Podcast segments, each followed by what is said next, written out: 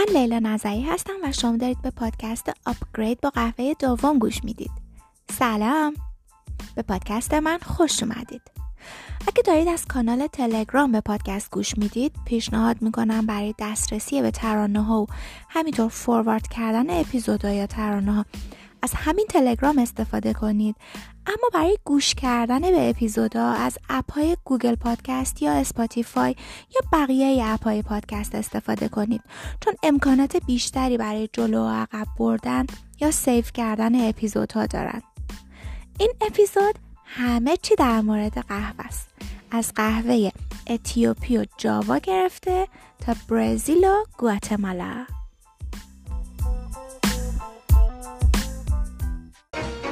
Way down among Brazilians, coffee beans grow by the billions, so they've got to find those extra cups to fill.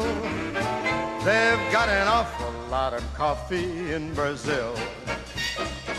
You can't get cherry soda, cause they've got to fill that quota.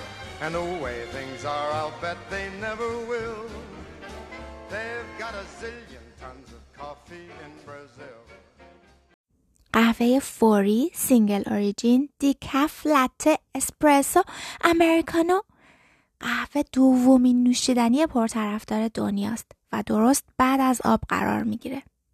اینقدر محبوب و پرمصرفه که آدم از خودش می‌پرسه آیا بدون نوشیدن این اکسیر کافئینی سیاه و گرم دنیای امروزی می‌تونست به زندگی عادیش ادامه بده؟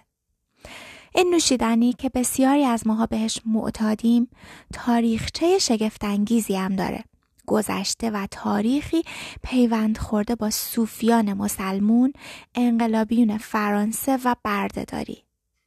حالا بلنشید برید و در این چند لحظه ای که دارید به ترانه زیبای Cup of Coffee گوش می‌دید یه قهوه برای خودتون درست کنید تا قصه قهوه رو براتون تعریف کنم. نوشیدنی که شاهد بسیاری از قهر و آشتیا عشقها و دوستیا یا نفرتها و به هم زدنها بوده.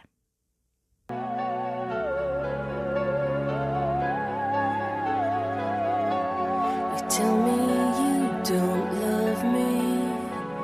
Over a cup of coffee, and I just have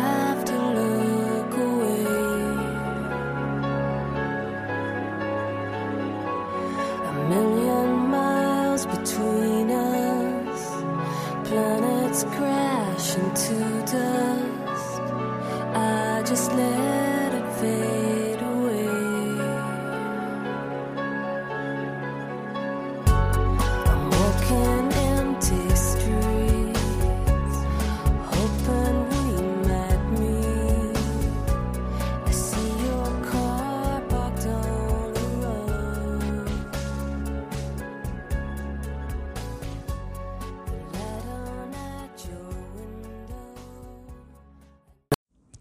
قصه ما در دوره تاریک و ترسناکی از تاریخ بشر آغاز میشه. دوره پری کافیزین یا ما قبل کافئین. سرزمین باستانی اتیوپی احتمالا مهد تمام نسل بشره اما مهمتر از اون اتیوپی خواستگاه و محل تولد قهوه است. در کوههای جنگل پوشیده بارونی اتیوپی قهوه به فراوانی رشد می‌کرده. هیچ کس نمی‌دونه بشر اولین بار چه زمانی مصرف قهوه رو شروع کرده. اما معروف ترین افسانه آغاز تاریخ قهوه به بزهای شاد و سرحال اتیوپیایی برمیگرده. یه روز بعد از ظهر چوپانی به نام کالدی متوجه میشه بوزا و بزغاله با هیجان و شیطنتی بیشتر از همیشه مشغول جست و خیز هستن. بعضی از اونها حتی میرقصیدن. و همه هم دور درخچه کوچکی اون اطراف میگشتن و از برگ ها و میوه اون درخت میخوردن. کالدی تصمیم می‌گیره اونم برگ و میوه درخت عجیب و امتحان کنه. کمی بعد از خوردن قلبش شروع می‌کنه به تندتر زدن قدرتش بیشتر میشه و اونم مشغول جست و خیز و رقص با بزاش میشه و در این لحظه مهم تاریخی قدرت جادویی کافئین کشف میشه One cup of then I'll. Though I just drop back.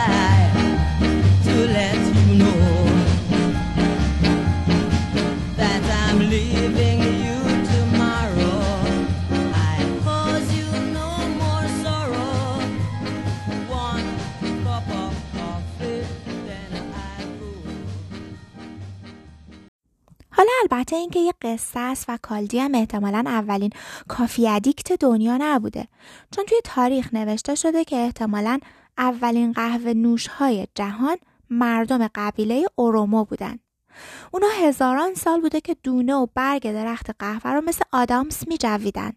اونا میوه تازه قهوه رو خورد و با یه نوع چربی مخصوصی ترکیب می‌کردن و ازش انرژی بار می ساختن. گفته میشه یه وقتی وسط های قرن 15 قهوه به همراه برده های اورومو به شهر بندری موکا در یمن وارد شده. بله درست فکر کردید قهوه موکا هم اسمش رو دقیقا از همین شهر بندری گرفته. عارفین صوفی پی می‌برن که نوشیدنی حاصل از جوشوندن قهوه می‌تونه توی ساعتهای طولانی عبادت شبانه اونها رو بیدار نگه داره. توی همین یمن هم بوده که برای بار اول دان قهوه برشته و بعد از رست شدن به نوشیدنی تبدیل میشه.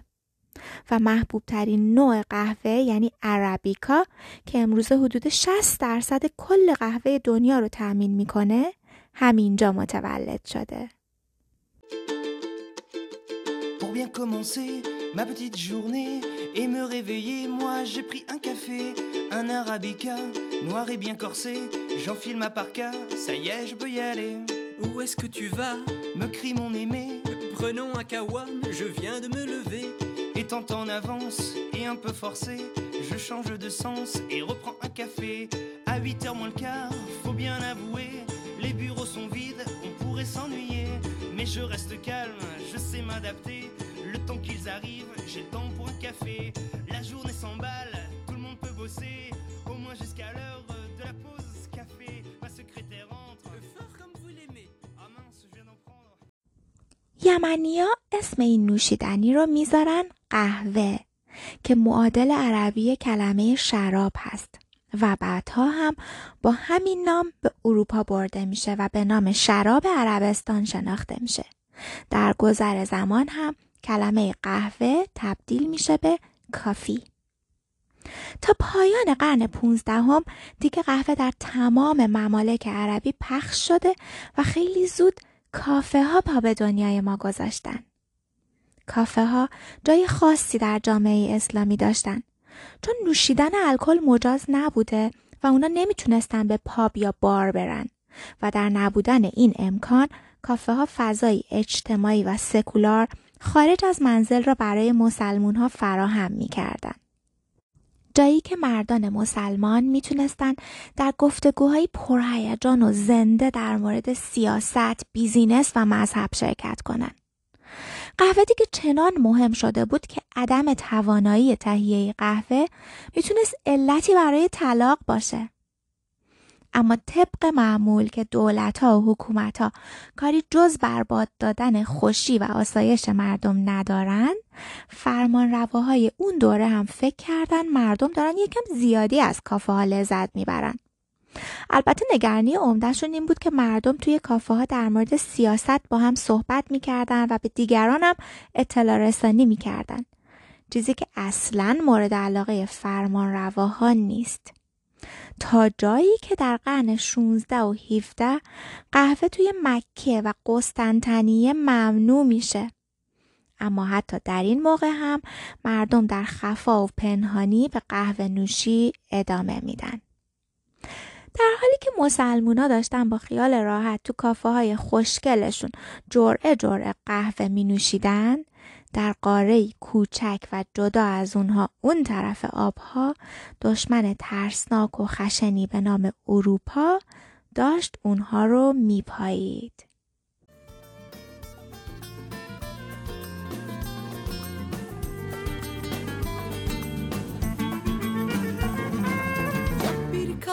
içelim Falımda çıksın gözlerin Kalbinin her zerresine Kazınsın bütün sözlerin Yap bir kahve içelim Falımda çıksın gözlerin Kalbinin her zerresine Kazınsın bütün sözlerin Hey eski sevgilim Seni kaybetmeyi yediremedim در اون زمان چون قهوه هنوز به اروپا نرسیده بود و نوشیدن آبی که تصفیه نمی‌شد برای سلامتی خطر داشت نوشیدنی محبوب اروپا آبجو بود به طور متوسط تمام مردا زنا و حتی بچه های انگلیسی هر سال بیشتر از 350 لیتر آبجو می نوشیدن و این رقم در آلمان حتی به 400 تا 600 لیتر می رسید.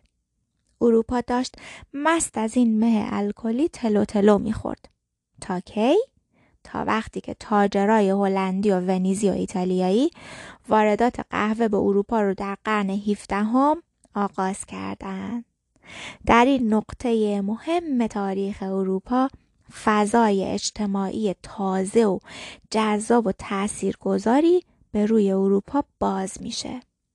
فضایی به نام کافه و گرچه این تاجرها هیچ کدوم انگلیسی نبودن به شکل عجیبی انگلیس اولین کشور و سردمدار کافی کالچر یا فرهنگ قهوه در اروپا میشه. اولین کافه اروپا در سال 1652 توی لندن تأسیس میشه. تا سال 1700 یعنی اول قرن 18 هم بیشتر از 2000 تا کافه توی لندن وجود داشته و این کافه ها یه اسم خیلی باحالی داشتن Penny University یا دانشگاه یه پنسی. پنی یا پنس پول خورد انگلیسه. هر صد پنس میشه یه پوند و در اون زمان قیمت یک قهوه یه پنس بوده و شما با دادن یه پنس می‌تونستی بشینی پای صحبت زیرکترین و داناترین و تحصیل کرده ترین مردم اون زمان. بارها جای مناسبی برای اینجور صحبت های روشن فکرانه نبودن چون مردم مست می‌کردن و خیلی وقتا مسلح هم بودن.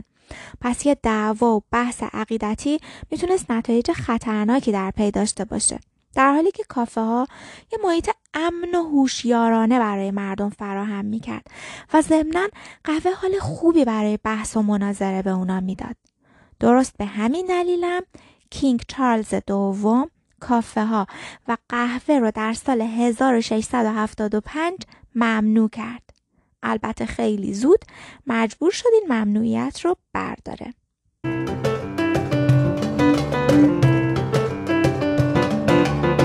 J'aime ta couleur café, tes cheveux café, ta gorge café.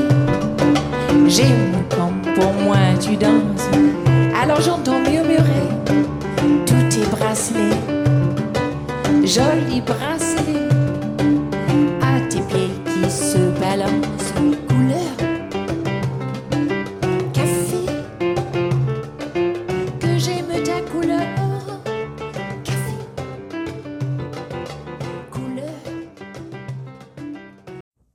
های انگلیسی پرورش دهنده فرهنگ کاپیتالیسم بودن.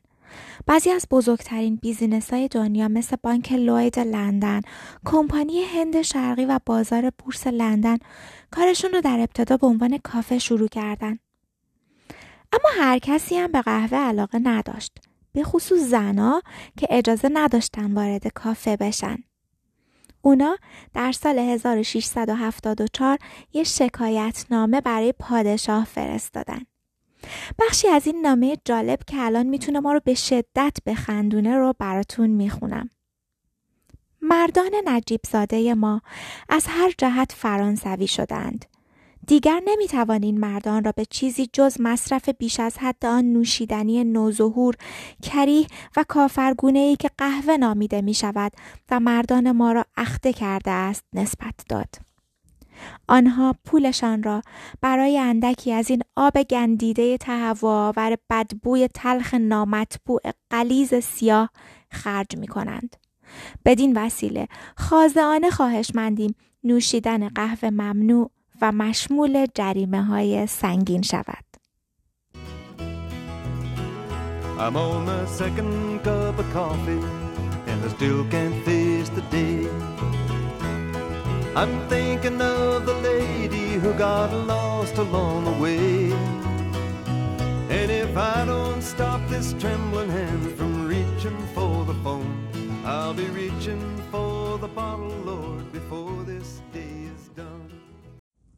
اواسط قرن 18 قهوه انقدر توی ممالک پادشاهی پروس که تقریبا همون آلمان امروزیه محبوب میشه که فردریک کبیر امپراتور پروس گلایه می‌کنه. مردم من باید آبجو بنوشند. پادشاه با آبجو بزرگ شده است و پیشینیان او نیز همینطور. و در سال 1781 برشتکاری یعنی رست کردن قهوه رو ممنوع می‌کنه. حتی اینقدر سختگیری می‌کنه که یه نیروی پلیس مخفی آنتی قهوه تشکیل میده که به نام قهوه بوکنها مشهور میشن. کارشون هم این بوده که کارگاه های برشتکاری یا رستری قهوه و تاجرین قهوه رو بو بکشن. اما این ممنوعیت هم خیلی زود برداشته میشه و اندکی بعد ونیزی ها میشن بزرگترین علاقمندان به قهوه. اضافه کردن شیر و شکر به قهوه هم ایده اونا بوده و کاپوچینو به خاطر همرنگی با کاپوچین یعنی ردای راهبین ایتالیایی اون زمان به این نام بین ایتالیایی مشهور میشه.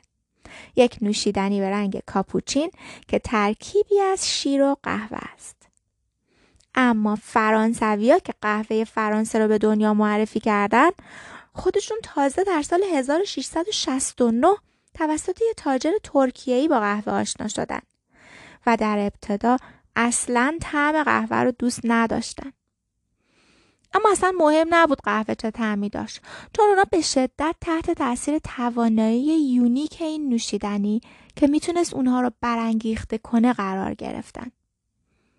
خیلی زود دکترای فرانسوی شروع کردن به تجویز تنقیه قهوه. بله درست شنیدید تنقیه قهوه. اما در فرانسه فقط روده ها نبودن که به توسط قهوه برانگیخته می شدن. قهوه ذهن فرانسوی ها رو هم قلقلک می‌داد. اندکی پس از اینکه کافه پروکوپ شیک و قشنگ در سال 1689 گشوده شد اندیشمندایی مثل دیدرو، ژان ژاک روسو، ولتر و بنجامین فرانکلین مجذوب قهوه و بیشتر از قهوه مجذوب کافه ها شدند. خیلی زود هزاران کافه پاریسی پذیرا و تقویت کننده روشنگری انقلابی شدند.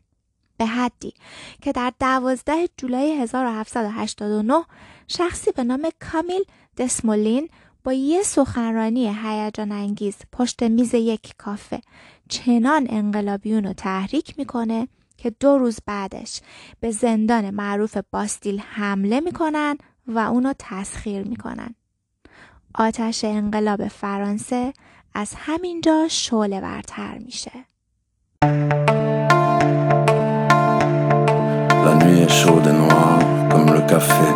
Oui, il est tard, qu'est-ce que t'as fait Aux heures creuses se croisent nos regards. Encore ce soir, ce qu'on a fait. Certains disent c'est la vie, une flamme qui vacille dans le fond d'un verre, boîte des espoirs gâchés. Non, c'est pas ça la vie. Un cœur c'est moins facile dans le fond de le faire battre que de le voir se casser. Et si c'est vu comme des faiblesses, les sentiments, alors bien sûr on a appris à les cacher. Alors on se parle gentiment quand c'est trop grave de se fâcher. Je sais très bien que tu me mens quand tu me parles de vérité.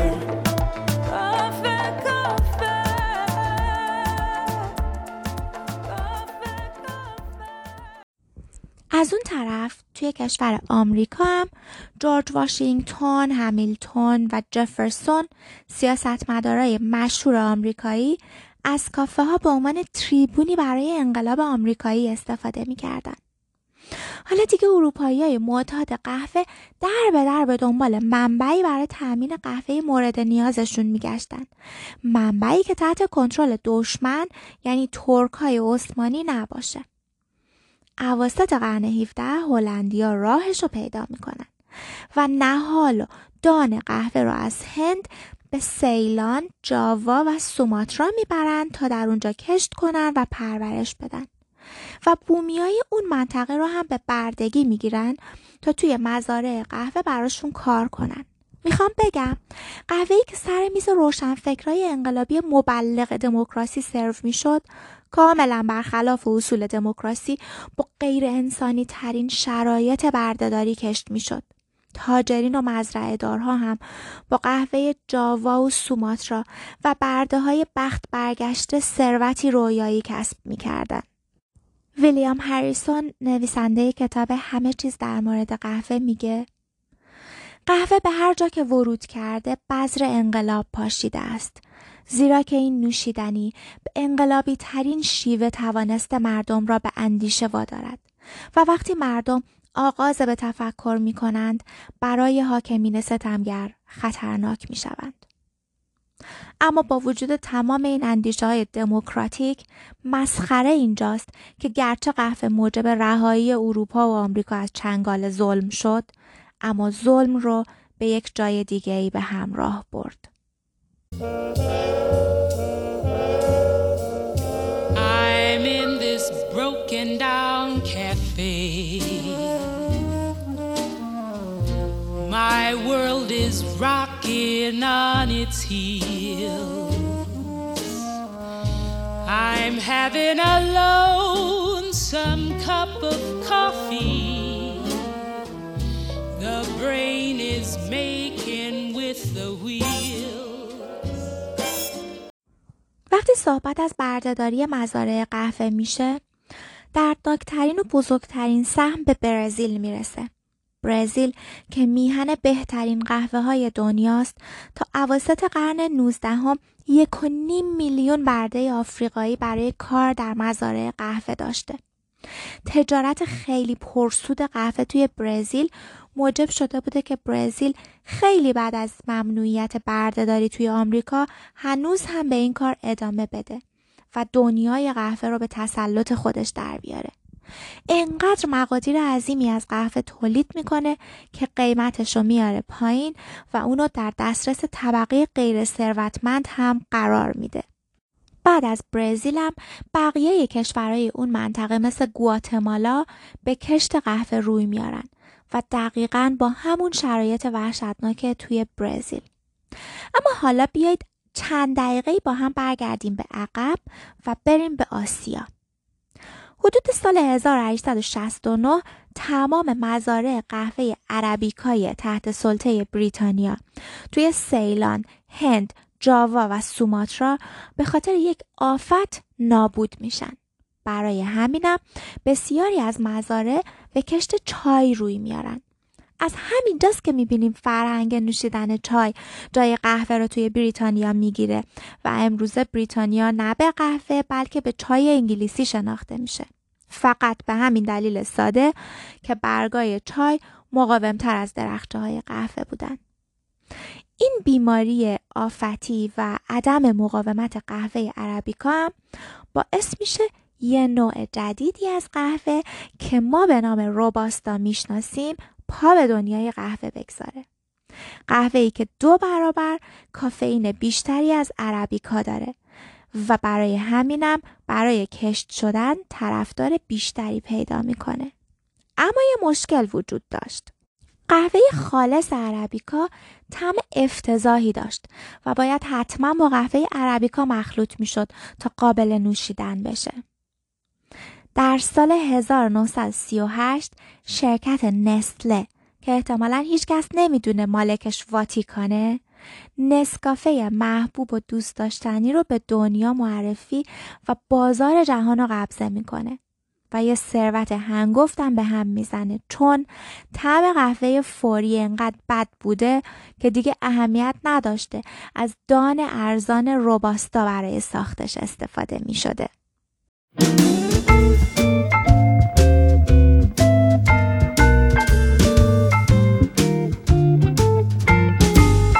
Never cared much for espresso.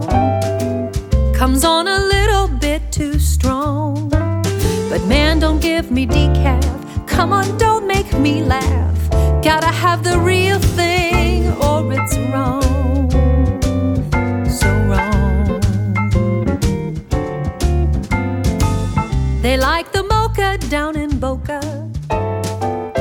Kona blend in Monterey. But give me the flavor that I prefer to savor. Give me my low fat latte. Sometimes it may be hard to handle. Sometimes it keeps me up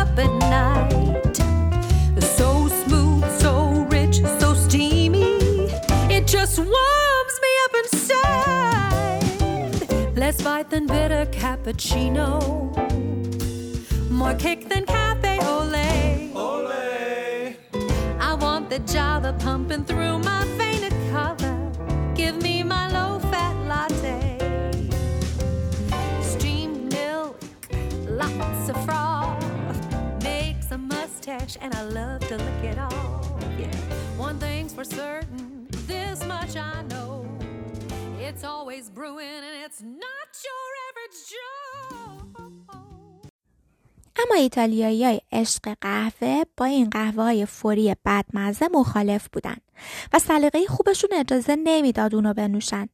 برای همین شخصی به نام آنجلو موریوندو که همه ما اسپرسو، لته و کاپوچینو دوستا بهش مدیونیم در سال 1884 ماشینی رو اختراع کرد که اسپرسو تولید می کرد. بعدنا هم یک کس دیگه ای به نام لویجی بزرا در سال 1901 این دستگاه رو تقریبا به شکلی که همین امروز می‌بینیم بهبود داد. این دستگاه جدید توسط عبور آب جوش با فشار زیاد از میان دان به خوبی آسیاب شده قهوه اصاره گیری می کرد و توی سی ثانیه اسپرسوی با قوام عالی تولید می کرد.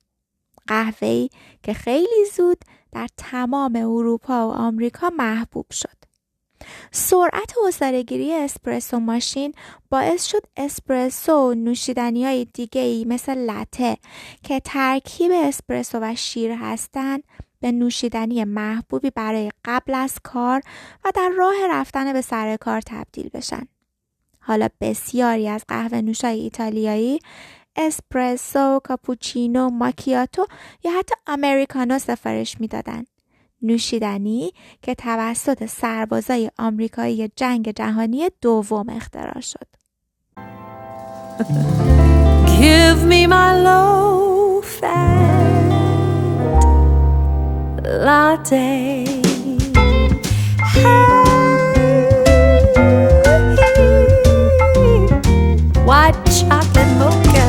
Oh, caramel macchiato. Chai tea. Give me my low fat latte.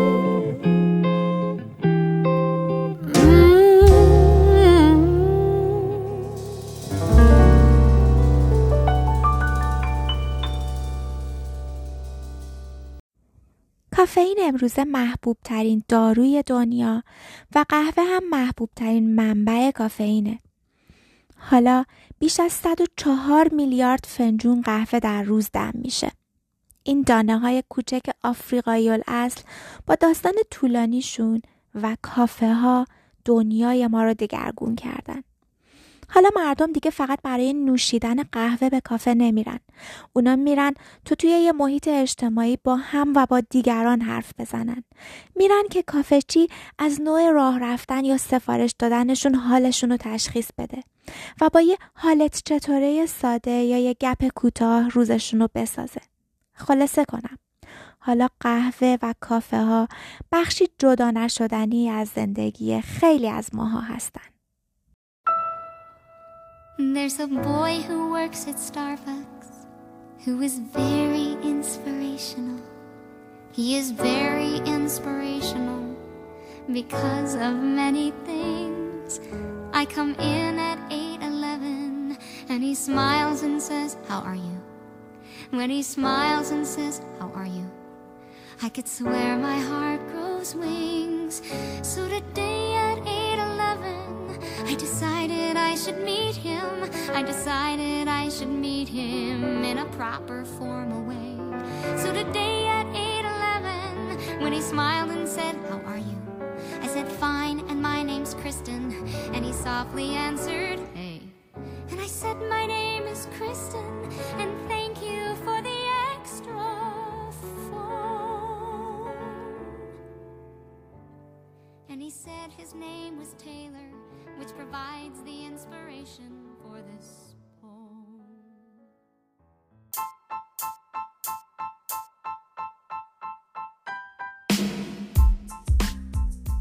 متشکرم گوش کردید. امیدوارم از قصه قهوه لذت برده باشید. خواهش می‌کنم این اپیزود رو با دوستانتونم به اشتراک بگذارید و join شدن به کانال و subscribe کردن توی app های پادکست فراموشتون نشه.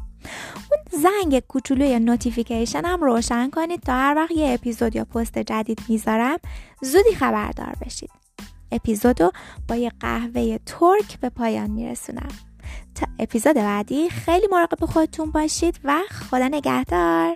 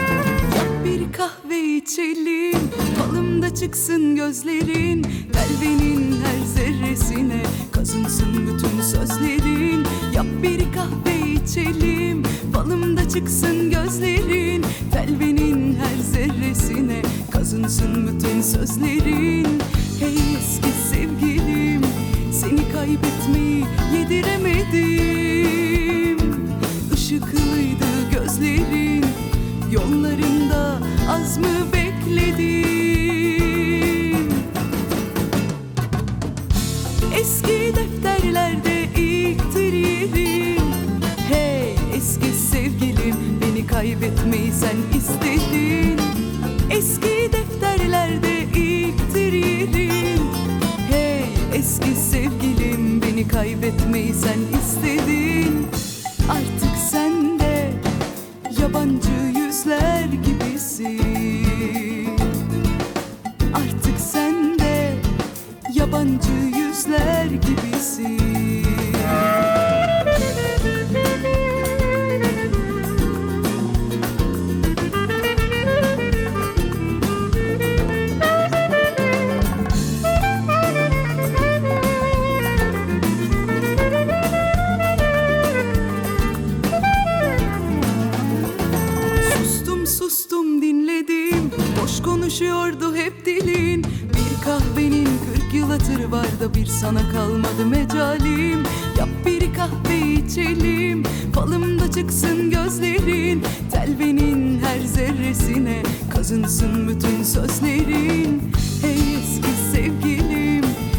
kaybetmeyi yediremedim.